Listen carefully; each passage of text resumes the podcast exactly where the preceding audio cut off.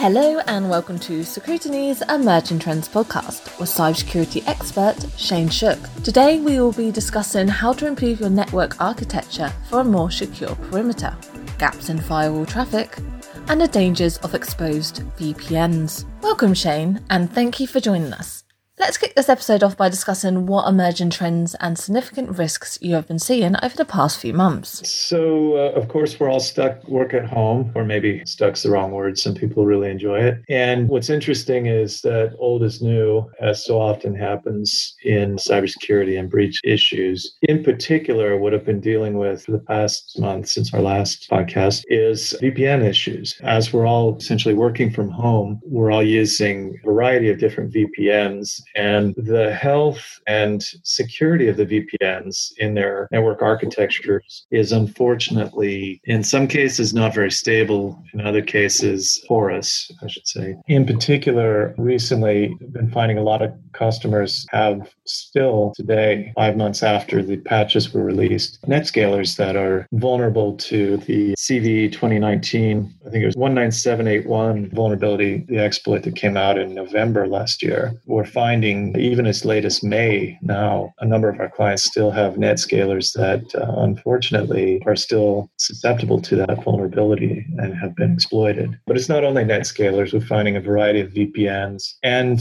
more than that, when we start to dig into the issues on those, we also notice that in many cases, the V P Ns are not really set up in the best architecture. We're seeing that they're in They're quite often configured as bridges from the outside world directly to the inside of the uh, corporate network, rather than going through a D M Z with some kind of interval V LAN to provide some additional protections. And on top of that, we also see that for customers that have north-south network visibility with network traffic monitors, unfortunately, in most cases, the V P N connectors are outside of the north-south monitoring. And so the visibility of the traffic that might be tipped off by firewalls or by other types of N T Rs is not available because, unfortunately, these V P N devices in some cases have been slammed in due to exigent need to support work from home. And in other cases, were never really tested with security in mind when they were implemented to provision remote access to these controlled networks. So those are the most significant risks that we've been dealing with for the past month. And I've seen a number of breaches occur due to these.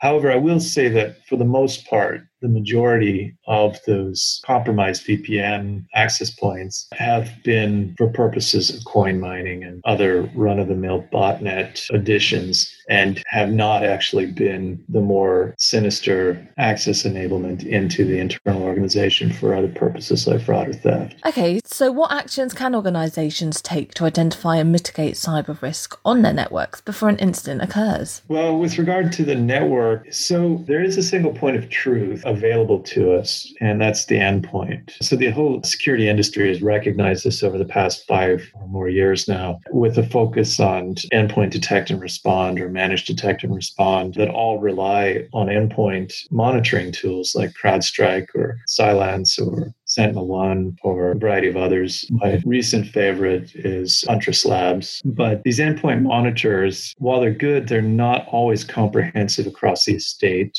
Sometimes you don't know if or when one of these monitors is not functioning properly or hasn't been updated. An additional point of truth that can be made available and should be made available is to audit the endpoints. If we're going to monitor the endpoints, we should also audit the endpoints, because what activity is actually performed with a laptop or a desktop or a server or even a mobile device is evidenced by monitoring that or periodically auditing that, as we do with at Scrutiny with the Cyber Risk Audit, which is essentially a script that excises information about active processes and software configurations and open files and communications and versions of software in use and that sort of thing. That point of truth gives us an ability, when viewing the overall estate, to assess not only the endpoint itself, but also the effectiveness of the monitoring tools like, as I mentioned, the Huntress Labs or Sentinel One or the Cylance or the like, so that not only can we see literally what's occurring from the endpoint, but we can assess the health of the monitoring tools all the way up the stack. at the endpoint with the uh, E D R or M D R at the network by assessing the truth of the uh, NetStat returns from the endpoints about what communications are being allowed.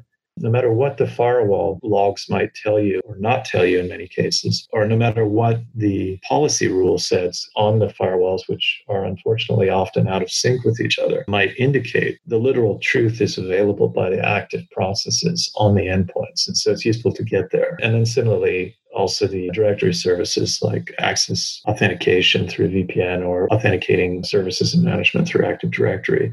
Again, all of that truth is most evident from the endpoint. So it's useful to use a process like our cyber risk audit to evaluate not only the exigent risks, which are things that we can recognize by patterns like malware, but also the hygiene risks, like how many computers have Emily's username on them. And we know that Emily only uses her own laptop, and when and how were they used, as well as what network services and port configurations was Emily using on those different computers. Those are hygiene risks that can help us to identify problems in the configuration of the network devices, the network policies, and even to some extent the acceptable use policy from an H R perspective, according to whether or not, Emily, you should have been allowed to do something. Okay, so I can definitely see the value in cyber risk audit. Is there anything else that should be considered vital in an organization's network architecture for protection against the risks you have mentioned? Yeah, so for the past twenty years, there's been a concept of SIEM, security incident event monitoring. And as I mentioned, in the past five years or more, managed detect and respond for endpoint monitoring has grown, been adopted by nearly every organization. And they all fundamentally rely on this logging and consolidation of endpoints and network detail.